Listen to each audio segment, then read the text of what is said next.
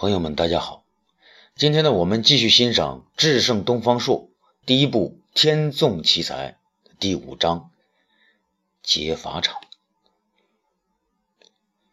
汉武帝在未央宫的卧榻上躺着，手中拿着书简。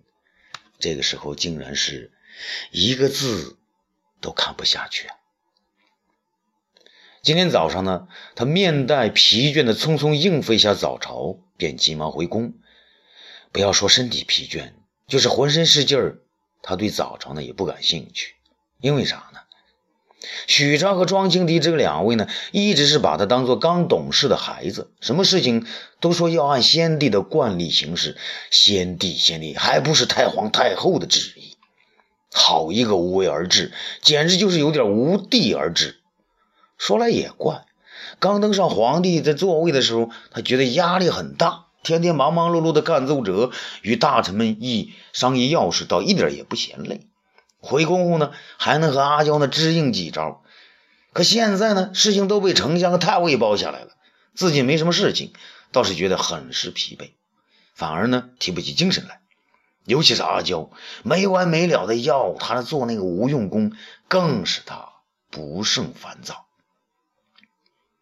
他想起了自己的母亲皇太后，她虽然已经是四十多岁，看上去和三十岁的人差不多，眼看着就是孤独一人，终日在那些男不男女不女的太监的陪伴下渐渐老去。想到阿娇那如饥似渴的样子，他真想呢为母亲大叫不平。母亲是个很有主张的人，过去呢地位低微，只好呢忍气吞声，受够了利姬的刺儿。现在他当了皇太后，应该能说两句话了，可还要看着太皇太后的脸色行事。可窦太主呢，五十多岁的人了，肥胖的像头猪，还要自逞风流。听说最近居然对一个卖珠宝的小伙子有些意思。为什么自己和母亲当上了皇帝和皇太后，还要如此克制自己，而窦太主和阿娇却能如此的放纵？母亲呢？三番五次告诫自己，不要多露锋芒，要学会韬光养晦。一个月前，当他想到太皇太后那里去为赵婉、王臧说情时，母亲过来了。母亲悄悄地告诉他，不能为两个胡言乱语的人误了大事，不能让娘儿俩含辛茹苦换来的汉家皇座有所动摇。当时呢，他还有点不相信。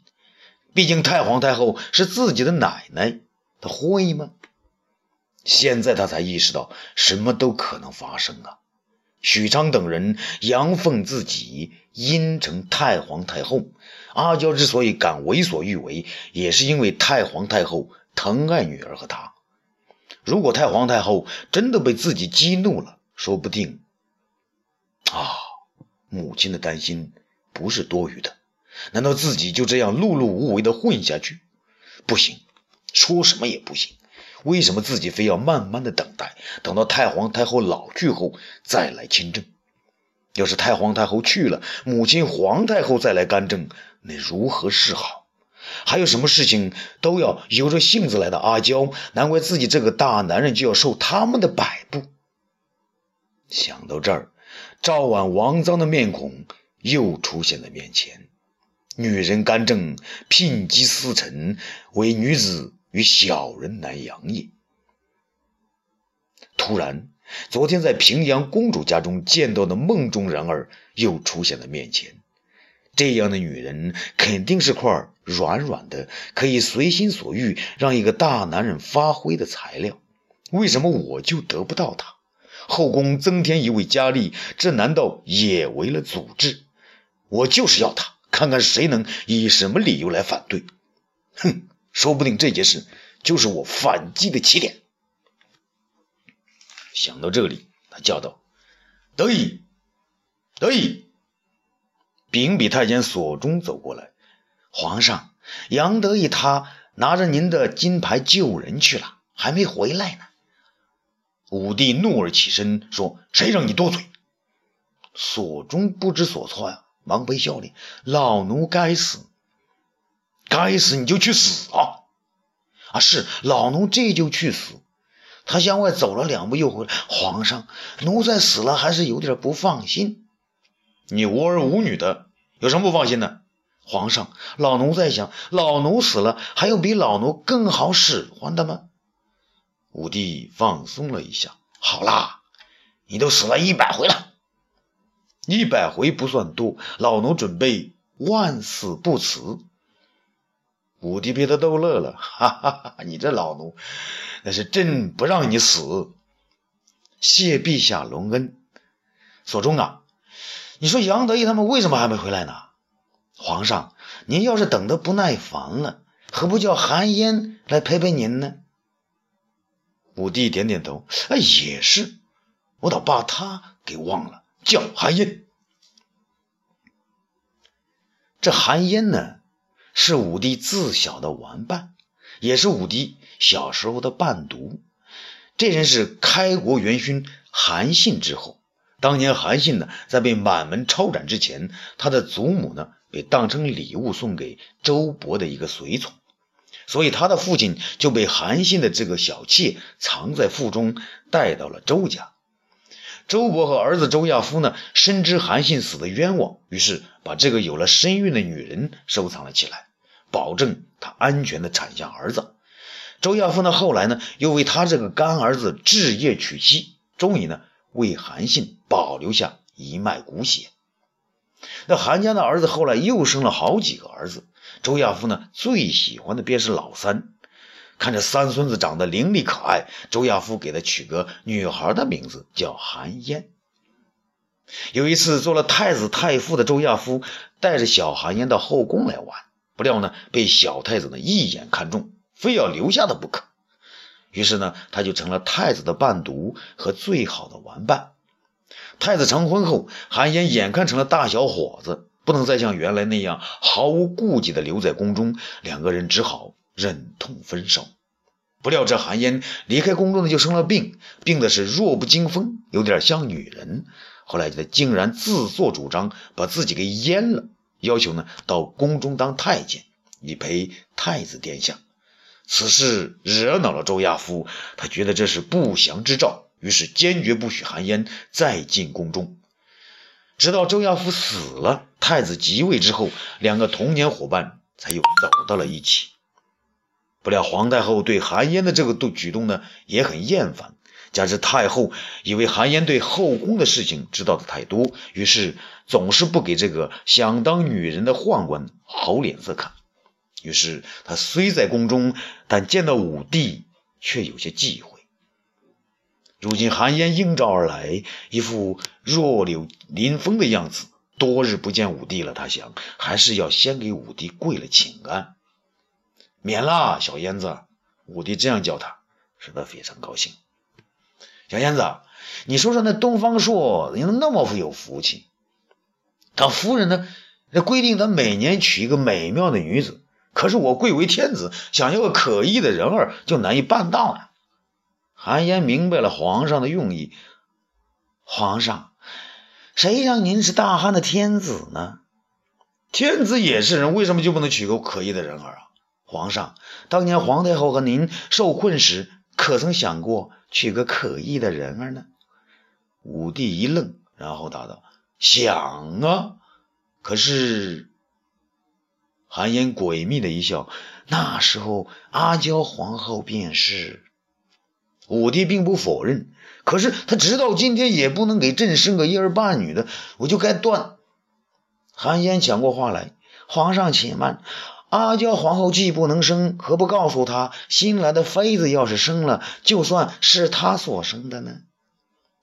武帝眼中一亮，对呀，对呀，好个小燕子，小燕子，你不愧是我自小的好朋友，关键时候还是你有主意。好，朕命你为后宫协调使，可以出入所有后妃住所，专为朕安抚后宫那些烦人的事儿，不知你能否胜任呢？韩嫣自然高兴啊！皇上，小人为伴皇上，把男儿的身子都去了，还会有不为皇上想的道理吗？痛快！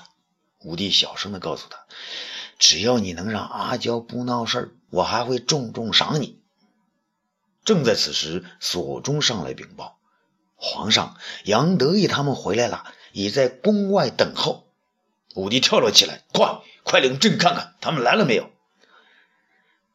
未央宫外呢，杨得意和东方朔及卫青等人立地恭候。武帝不睬众人，直奔两辆车走去。他掀开第一辆车帘，一个小男孩从一美妇怀中向他扑来。武帝大吃一惊：“呃魏少儿已离了，怎么你已经有了儿子？”东方朔乐了，还不紧不慢地说：“皇上性子急吧，可吃不了热豆腐啊！”武帝瞪了他一眼：“你又在搞什么鬼啊？”东方朔将武帝引下后车，掀开车帘：“皇上，刚才那是姐姐，这才是妹妹。”武帝面对卫子夫呢，呆呆地看着。这正是梦中所见，正是自己朝思暮想的人儿。东方朔见武帝这副模样，忙着提醒说：“皇上，豆腐冷了，味道就不一样喽。”武帝一把推过东方朔，自己亲自上前，先拉起卫子夫的手，然后将他抱出车来，向宫中走去。东方朔呢，却跟着说：“哎哎哎，陛下，臣还有要事禀告。”武汉武帝呢，头也不回：“什么事？明天再说。”东方朔急忙拦着：“哎，皇上，臣等出生入死找到的，可还有一位重要人物啊！”武帝这才回过头来：“是谁？”东方朔拉过卫青：“这位壮士有万夫不挡之勇，请皇上重用。”武帝略瞥了一眼：“好吧，朕封他为散骑常侍，你们安排吧。”说完，头也不回的将卫子夫抱入宫中。这东方朔呢，拍了拍自己的脑门，自嘲的说：“嘿，瞧我这傻瓜，成了傻帽，自己还不知道，说不定皇上连我是谁都忘记了呢。”这钟粹宫中啊，皇后阿娇和母亲长公主是面对而坐，二人脸上是愁云密布。那窦太种闷闷的说：“都是你这肚子不争气，愁有什么用啊？”阿娇在母亲面前知道自己不是是不能放纵的。她委屈的说：“母亲，你说皇上和这贱人在一起都半个月了，理都不理我，我这个皇后还有没有脸面呢？怎么叫没脸面？这大汉江山是我刘家的，天下哪个不知道？没我长公主的帮忙，他们母子呢，不是现在都在哪儿呢？母亲，你不能这么说了。如今他的翅膀硬了，自以自以为可以飞上天了，他可不管当初我们是怎么帮他的。”太皇太后还在，谅他也不敢过分。阿娇呢没有接话，她停顿了一下，悄悄地说：“母亲，我们对付那贱人暂时没有办法。可听说他那个相依为命的哥哥还在宫外当闲差，要是他出了事儿……”窦太主醒悟，啊，那个贱人也就没有笑脸陪皇上了，是不是？阿娇点点头，但她担心地说：“母亲，你可要小心呐。”上次你派去的那些家将，都是些没用的货色。窦太种的脸上一红，哼，这回我要让廷尉宁城出来来办，看谁能把他怎么样。一位宫女走上前来，欲言又止。阿娇坐正了位子，问道：“什么事儿？快快说来。”后宫协调使韩嫣求见。阿娇气愤的，哼，你看看，也没给我说一声。他倒封了个后宫协调使，以后就由他来指挥后宫了。不见。窦太主呢，急忙拦住，不宣他进来。韩嫣随着宫女进来，扑通一声跪倒在地。小人叩见皇后娘娘、太主殿下。窦太主说道：“小燕子，你一个大男人，竟然把官做到后宫来了，是不是替皇上来说三道四的？”小人不敢，小人是为娘娘而来。阿娇一惊，为我而来？你能为我做什么？韩嫣不动声色，小人为娘娘道喜，也为太主殿下道喜。窦太主站起来，屁话，还喜呢？再喜，我女儿就被喜出宫了。韩嫣呢，仍然是跪着，低着头说：“小人不这样看。”窦太主忙问。那你说说看，喜从何来？韩嫣悄悄地说：“如今有人愿为娘娘生子，以成汉室大统，怎能不说是喜事？”阿娇那边茫然呢。替我生儿子，谁会这么做？韩嫣抬起头来说：“小人自幼在宫中与皇上为伴，深知皇上心事。皇上另纳新人，主要是为了早生太子。如果有人生下太子，然后，所以才为皇后娘娘道喜啊。”窦太主眼睛一亮，忙上前一步将韩嫣拉起来：“快快起来，坐着说。”韩嫣也不推辞，坐到宫羽送来的这个锦墩上。皇后，要是将来儿子由你抚养，说不定他还会为你招一个亲生的来呢。阿娇母女的面露喜色，没有儿子，身边带着个儿子以促使生育，这是女人们常用的一招。当年景帝生病，大家让太子与阿娇先完婚一冲喜，还真让景帝的病好了呢。阿娇的面上多云呢，稍稍转晴。母亲，女儿身边要是有了子嗣，不也是您的喜事吗？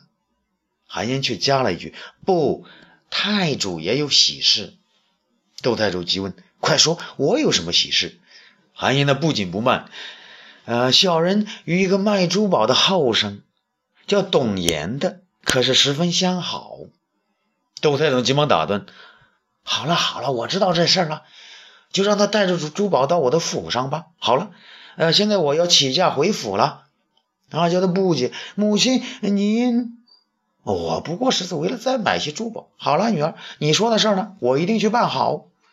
韩嫣一笑，奴才也随太主同去。那没你，我哪儿去找宝贝去？太祖说完，起身对韩嫣媚笑。